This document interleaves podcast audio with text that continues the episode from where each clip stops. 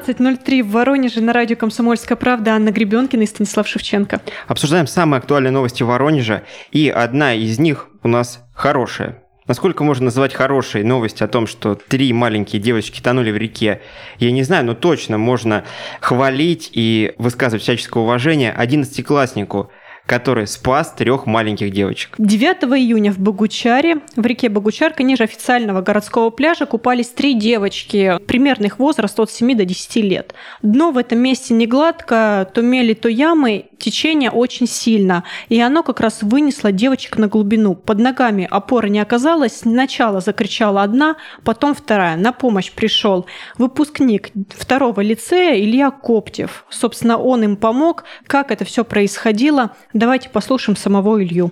Я же там с друзьями отдыхал, думаю, дай-ка встану, пройдусь. Слышу крик, помогите. Ну, думаю, шутит.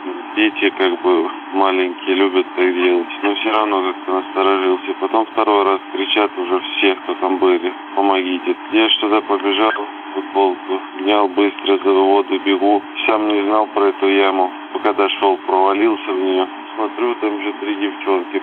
За мной еще женщина какая-то была. Не знаю, может там она мать чья-то или просто вот со мной решила туда прыгнуть. Хватает девочку одну за руку, пытается э, выплыть на мель. Но мне не получается, что вот как раз же в этом месте устье сужается, течение усиливается. А она помимо того, что одной рукой девочку держит, ну и одной рукой просто тяжело плыть, она вот на месте так оставалась.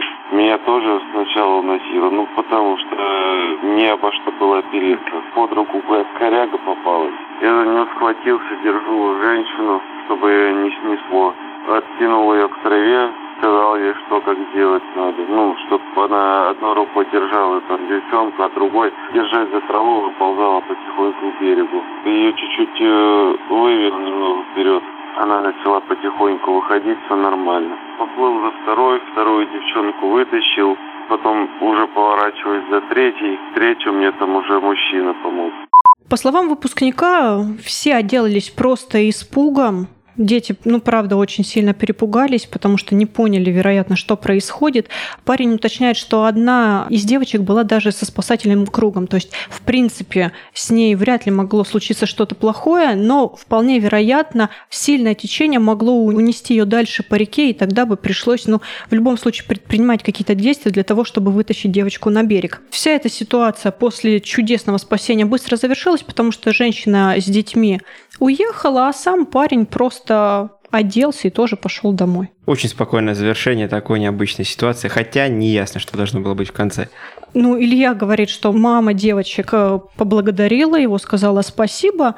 На этом они разошлись. И никто бы не узнал об этом случае, если бы не женщина, которая тоже находилась на пляже. Суть в том, что она узнала парня. Она позвонила сотрудникам МЧС, попросила от лица всех матерей сказать ему спасибо.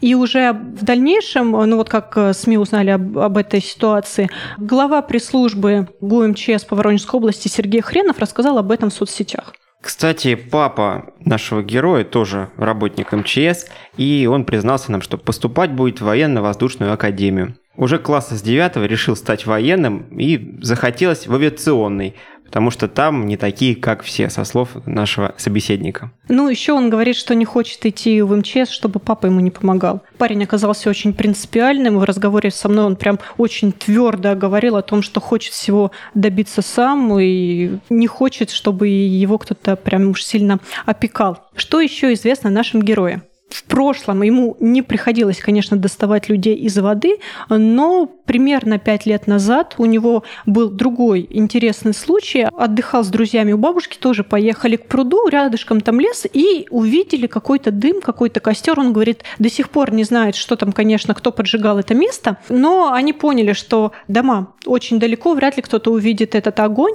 а как бы пламя разгоралось. Поэтому они с ребятами стали просто э, воду из пруда возить и тушить вот этот костер. Вскоре, конечно, взрослые к ним подключились и даже приехали сотрудники МЧС. Ну, в общем, вот так совместными усилиями они смогли э, сберечь природу. В общем, девушки, которые ищут себе вторую половинку, какие парни в Богучаре. И детей спасают, и пожары тушат. И, и математику все, все почти это... на 70 баллов сдал. Это тоже достижение. Такой экзамен достаточно серьезный. Ну и в завершении всей этой темы добавлю, что сотрудники МЧС связались уже с Ильей и обещают его в ближайшее время наградить за спасение семьи. Сегодня будем много говорить о воде и об угрозах, которые несет вода об угрозах, которые она несет в том числе детям. Вот следующая наша история, она не связана никак э, с потенциальным утоплением, да, там, с уходом на глубину, с э, какими-то опасными корягами и так далее. В Воронежской области в школе дети пили воду с калиформными бактериями. Сотрудники регионального управления Роспотребнадзора провели плановую проверку в Старокриушанской СОЖ. Эта школа находится в Петропавловском районе, в селе Старая Криуша, на улице Молодежная. Во время проверки в пищеблоке школы причем э, речь идет о э, структурном подразделении, которое относится к дошкольной группе. Из водопроводного крана была отобрана питьевая вода. И вот анализы этой питьевой воды были очень интересны. Они показали, что питьевой, как я уже два раза сказал, эту воду назвать ни в коем случае нельзя. Выявлено несоответствие микробиологическим нормам, были найдены калифорные бактерии и э, некоторые другие группы достаточно опасных микроорганизмов. В итоге Богучарский районный суд решил закрыть подразделение дошкольной группы на 14 суток. Но что изменится через эти 14 суток? Большой вопрос, как можно продезинфицировать воду, которая находится в колодце, да, ведь именно из колодца поступает эта вода в кран. То есть вопрос, вопрос мой, наверное, останется без ответа, но будем надеяться, что эта ситуация исправится, и, и по крайней мере, в школе нельзя будет такой водички есть, есть живая вода в русских сказках, есть мертвая, вот такой мертвой водички не хлебнуть. Ну, тем временем воронежцев э, информируют о том, что может снизиться качество воды из крана. РВК «Воронеж» говорит о том, что сегодня и завтра может появиться осадок, и это связано с тем, что 13 июня работники водоканала будут ремонтировать оборудование водоподъемной станции, которая отвечает за обслуживание домов Коминтерновского района. В частности, приведут в порядок задвижки на трех фильтрах, которые и обеспечивают очистку очистку подземных вод. Как советуют специалисты лаборатории качества воды, если вы все-таки увидели, что в воде образовался осадок, нужно дать ей отстояться в течение полутора часов, а потом процедить ее через э, марлю или через какую-то хлопчатобумажную ткань. При необходимости воду нужно дополнительно прокипятить. Какие-то меры достаточно серьезные для той воды из-под крана, к которой мы привыкли. Отмечу, что в Воронеже по результатам различных исследований, различных рейтингов, вода из-под крана достаточно неплохая. И действительно, как ряд ученых э, заявляет регулярно, ее можно пить без боязни за свою жизнь, за свое здоровье. Наверное, исключением станут как раз сегодняшний и завтрашний день, когда такие неприятные осадки в ней могут наблюдаться. Ну, без профилактики, без ремонтных работ нельзя в остальное время обеспечивать нормальное качество, поэтому предлагаю отнестись к этому ремонту с пониманием еще одна околокоммунальная тема. Для многих воронежцев изменит форму квитанции за ЖКХ. С 1 июня из сводных платежек за жилищно-коммунальное хозяйство, которые присылают жильцам, ИПСС исключат линейный штрих-код – при этом, как и прежде, можно будет оплатить квитанцию онлайн или через банкомат. В ЕПСС рассказали, что отмена вот этого линейного штрих-кода связана попросту с тем, что он морально устарел. До сих пор его использовали как дублирующий вариант на время настройки бесперебойной работы QR-кода. Видимо, специалисты считают, что все-таки бесперебойная работа QR-кода обеспечена. Хотя отмечу из своего опыта, что любая деформация бумаги, на которой расположен QR-код, э, она уже делает его нечитаемым или читаемым с трудом. Чего нельзя сказать, например, о том же старом добром линейном штрих-коде, который как бумагу не мнит, ее э, распрямишь и э, прочитает ее сканер. Переход на QR-коды обусловлен тем, что они способны передавать куда больше объем информации, чем те самые линейные штрих-коды. Причем больше не в два, не в три раза, там, а на целый порядок. И, э, конечно, вот за QR-кодами будущее. В платежке ЖКХ какую дополнительную информацию этот код передает, который не может передать линейный штрих-код? Ань, платежка по ЖКХ как раз тот случай, когда дополнительно, наверное, ничего и не скажешь, кроме того, что нужно. Но развитие всей системы QR-кодов, оно создает очень большой задел на будущее. Вот сейчас банки разрабатывают такую услугу, как э, пересыл денег тому человеку, у которого нет банковской карты. Ты в своем э, онлайн-приложении банка формируешь QR-код, пересылаешь человеку картинку, человек приходит э, на кассу банка с этим QR-кодом, с распечаткой и превосходно получает деньги, не имея даже банковской карты. То есть, ну, возможностей очень-очень много, не будем сейчас в них углубляться, тем более, что мы все-таки говорим не о развитии технологий в глобальных масштабах страны, а о новостях Воронежа. Много сегодня говорили о воде водоемах, и, конечно, сейчас, когда за окном плюс 30, плюс 35, многие из нас спешат к водоемам, но еще недавно там их поджидали не только оставленные прежними туристами какие-то неприятные вещи вроде мусора, еще их там поджидали клещи, которые очень любят такую среду, как берег водоема, и как раз там ищут своих жертв. И вот что говорят санитарные врачи. В Воронежской области специалисты отметили снижение активности клещей. За прошлую неделю к врачам с укусами обратилось 198 жителей. И что хорошо, это на 27% меньше, чем за аналогичный период прошлого года. Медики напоминают воронежцам о мерах предосторожности во время отдыха на природе регулярно проводите осмотры всей поверхности кожи на наличие клещей. Если клещ все-таки успел присосаться, нужно срочно обратиться в учреждение здравоохранения и э, удалить. Если будет повышаться температура в течение двух недель после этого, будут увеличиваться лимфоузлы, э, будет появляться синюшность в месте присасывания клеща, то нужно идти в поликлинику и, э, возможно, там назначат какое-то дальнейшее лечение. Сейчас мы на этом прервемся и после небольшой паузы продолжим обсуждение новостей.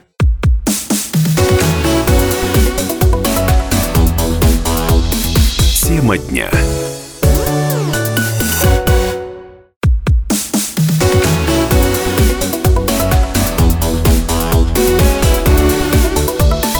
Тема дня. На 97,7 FM Анна Гребенкина и Станислав Шевченко продолжаем обсуждать самые важные новости Воронежа. Слово «самый» уже прозвучало, и я его снова повторю. Сколько стоит самая дорогая квартира в Воронеже? На этот вопрос ответили представители одного известного онлайн-сервиса по продаже недвижимости. Назвали тройку самых дорогих квартир в Воронеже. С точки зрения географии никаких неожиданностей нет. Все объекты из этого списка находятся в самом центре нашего города. Начнем с третьего места. Здесь расположилась трехкомнатная квартира площадью 180 квадратных метров. Цена ее 25 миллионов рублей. Дом этот находится рядом с Петровским сквером. В квартире есть система кондиционирования, сауна и баня-бочка. Приятным бонусом также будет гараж площадью 68 квадратных метров. На площадью сравнимой с неплохой такой квартирой, да? Прям с очень хорошей квартирой. Серебряную медаль получает пятикомнатная квартира площадью почти 230 квадратных метров. И она совсем рядом с предыдущим лотом, на улице 20-летия ВЛКСМ. То есть, возможно, из окна одной дорогой квартиры видно другую дорогую квартиру.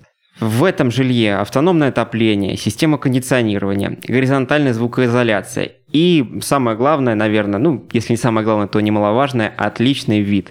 За нее просят почти 29 миллионов рублей, 28,3, если быть точным. То есть э, каждый из нас сейчас может э, вот эту цифру разделить на стоимость однокомнатной квартиры в спальном районе Северного, где-нибудь на 9 января, в Шилово, или и вообще просчитать целесообразность для себя покупки такой недвижимости. Ну и золото. Это соревнование досталось пятикомнатной квартире на улице Карла Маркса. Площадь объекта объекта 245 квадратных метров, хотят за это жилье 29 миллионов рублей. Нужно отметить, что в квартире есть кухня-столовая, гостиная с камином, две гардеробные, кабинет, джакузи, а также несколько лоджий и балконов. Риэлторы еще добавляют, что в доме проживают статусные люди. Чтобы вы так жили, уважаемые слушатели, чтобы все мы так жили, но все это, наверное, невозможно, это противоречит каким-то законам экономики. Кстати, об экономике Ничего хорошего по поводу цен на квартиры нам эксперты не говорят. Будет дорожать недвижимость. Mm-hmm. Давайте послушаем Анастасию Позднякову, представителя Ассоциации гильдия риэлторов Черноземья. Сегодня есть веские причины для дальнейшего роста цен на недвижимость в регионе. Изменение законодательства в строительной отрасли, которое ожидается уже с 1 июля 2019 года, диктует новые правила для строительных компаний уже сейчас. Большинство застройщиков понимает, что им придется переписывать ценники на построенное и продаваемое ими жилье, повышая цены примерно на 12-15% относительно уровня декабря 2018 года. Совершенно понятно, что основа такого роста – это законодательные ограничения, на которые застройщики будут вынуждены вынуждены реагировать, перекладывая часть возросшей финансовой нагрузки на покупателей соответственно. Что касается вторичного жилья, то по средним показателям стоимость квартир выросла на 4-6% с начала года, в зависимости от района города. В центральном районе, например, рост был значительный, а вот в левобережном районе цена за квадратный метр снизилась на 10%. Следующий вопрос. Насколько все квартиры, которые будут построены, вообще будут востребованы хоть кем-то, потому что Воронежская область, по данным социологов, уверенно держит курс на вымирание. Наш регион вошел в тройку регионов России по убыли населения. Лидером по рождаемости в России без каких-либо неожиданностей стала Москва, где в 2018 году родились 132 тысячи человек. Недалеко ушла и Московская область. 83 тысячи человек там родились в 2018 году. Также специалисты отмечают Краснодарский край 64,5 тысячи новорожденных, Санкт-Петербург 64 и Тюменскую область 50 тысяч населения. Если говорить о смертности, то среди лидеров по количеству окажутся все те же регионы, за исключением Тюменской области, ее в этой части заменит Свердловская. Почти 60 тысяч смертей. Ну а что же наш регион, да, самый любопытный вопрос. По данным Росстата, в прошедшем году в нашей области родилась 21,5 тысячи детей, а вот число умерших составило больше 34 тысяч. Что по первому, что по второму показателю, наша область не сильно выделяется среди прочих. Но если отказаться от абсолютных чисел и обратить внимание именно на разницу, да, посчитать пропорцию, то получается, что по убыли населения наш регион ставит своеобразный рекорд. Он уменьшился за год на 12 810 человек. Стас, как ты уже сказал, это действительно рекордный показатель, потому что ни в одном регионе ЦФО нет такой убыли населения. Ближе всего к нам Тульская область. Там вот это число со знаком минус составило почти 12 тысяч человек. В той же Московской области только 9 тысяч человек. Но пугает даже не наше место в ЦФО по уровню убыли. Воронежская область входит в тройку лидеров, да, антилидеров России. Опережает нас только Ростовская область, где разница между родившимися и умершими составила 15 тысяч человек, и Нижегородская, где эта разница составила 16 тысяч человек. Но тут нужно учитывать, конечно, долю миграции. В целом наша область э, во всех подобных рейтингах плавает э, примерно в серединке списка по смертности, потому что постоянно очень хорошо, очень уверенно пополняется миграцией. И под миграцией здесь имеется в виду, конечно, не только приезд гостей из ближнего и дальнего зарубежья, но и приезд людей из других регионов, возможно, соседних. Поэтому наша область по-прежнему остается на плаву, но вот эти цифры, которые характеризуют истинное положение дел, да, которые зачастую остаются в тени, на которые не всегда обращают внимание, они по-прежнему не просто огорчают, они пугают, они заставляют нас задуматься, что мы вообще все делаем не так. Перейдем к другим новостям. Один из э, следующих ньюсмейкеров э, хорошо известен многим нашим слушателям. Это бывший главный архитектор Воронежа Антон Шевелев. Он э, на протяжении нескольких месяцев регулярно подавал ходатайство об условно-досрочном освобождении. И вот, наконец, с четвертой попытки мы можем поздравить уважаемого Антона Шевелева. У него это получилось. Да, Молодец, целеустремленный, добился. Да. Напомним всю предысторию. Главного архитектора Воронежа задержали 24 января 2017 года по подозрению в получении крупной взятки. Примерно в эти же дни его уволили из мэрии якобы по собственному желанию. Оказалось, что Шевелев, по крайней мере, четыре раза получал деньги за беспрепятственное согласование проектов одной из городских организаций. Гонорары передавали ему лично или перечисляли на банковскую карту. Общая их сумма составила почти миллион рублей, но чиновник требовал больше трех с половиной миллионов рублей. Ну и в августе 2018-го экс-чиновника отправили на три года в колонию общего режима и присудили штраф более чем в 7 миллионов рублей, а также запретили работать на госслужбе в течение 10 лет. Срок оказался небольшим, потому что суд учел, что Шевелев раскаялся, выплатил 990 тысяч рублей ущерба. Также в срок ему засчитали время, которое он находился в СИЗО и под домашним арестом во время следствия. Так что отсидеть экс-чиновнику пришлось около трети срока. Всем бы таких хороших юристов, да, всем бы такое упорство. Ну, видимо, очень не понравилось э, Антону Шевелеву в колонии. Было ему там тяжеловато, наверное. Продолжим обсуждение таких вот около криминальных неприятностей нашего города. На сей раз не со стороны архитектуры, со стороны дорожного строительства. Антимонопольщики заподозрили две фирмы, Центр Дор Сервис и Геотехтранс, в нарушении закона о защите конкуренции. По данным ведомства, обе компании не очень-то спешили снижать максимальную цену контракта при проведении торгов на проекты дорожных работ. Антимонопольщики заинтересовались итогами 12 открытых конкурсов на проектирование тоннелей, автомагистралей, улиц, развязок и других объектов. Общая стоимость этих контрактов составила 137 миллионов рублей. Обе компании подавали заявки с минимальным снижением первоначальной стоимости. В одной половине контрактов побеждала одна фирма, в другой – другая. Представители антимонопольной службы чуть ближе познакомились с обеими компаниями и выяснили, что сотрудники в них числятся одни и те же. То есть фактически один одни и те же люди заключали вот эти Получали э, деньги. кон- контракты, да. То есть фактически, да, одни и те же люди получали деньги.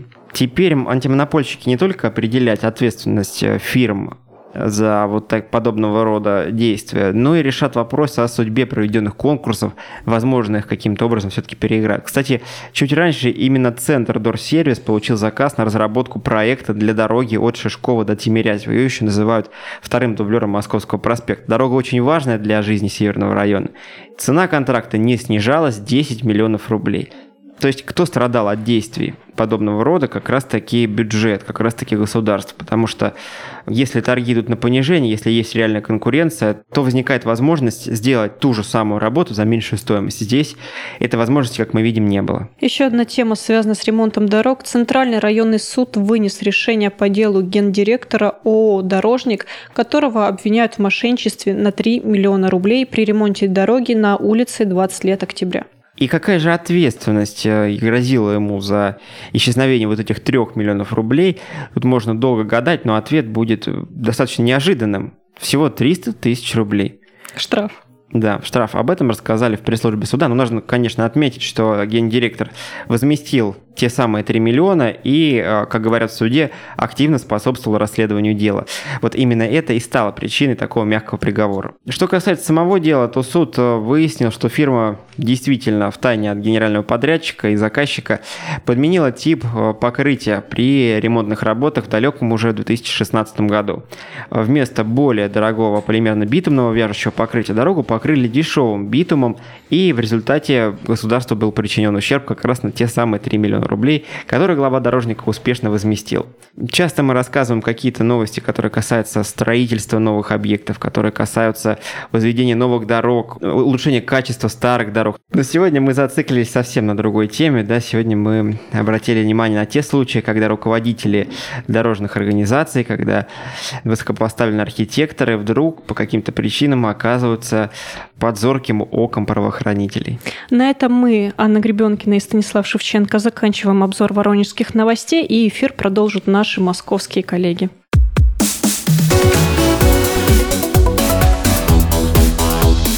Тема дня.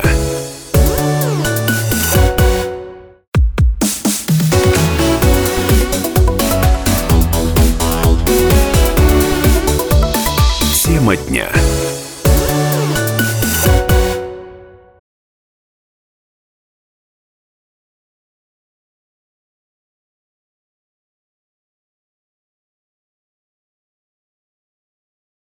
Считаю, что увольнение было неправомерно. Попытаюсь остановить. Мы увидели там с юристом процессуальное нарушение по увольнению, но вот одновременно была подана еще и трудовую инспекцию, и после того, как переговорил с инспектором, было порекомендовано обратиться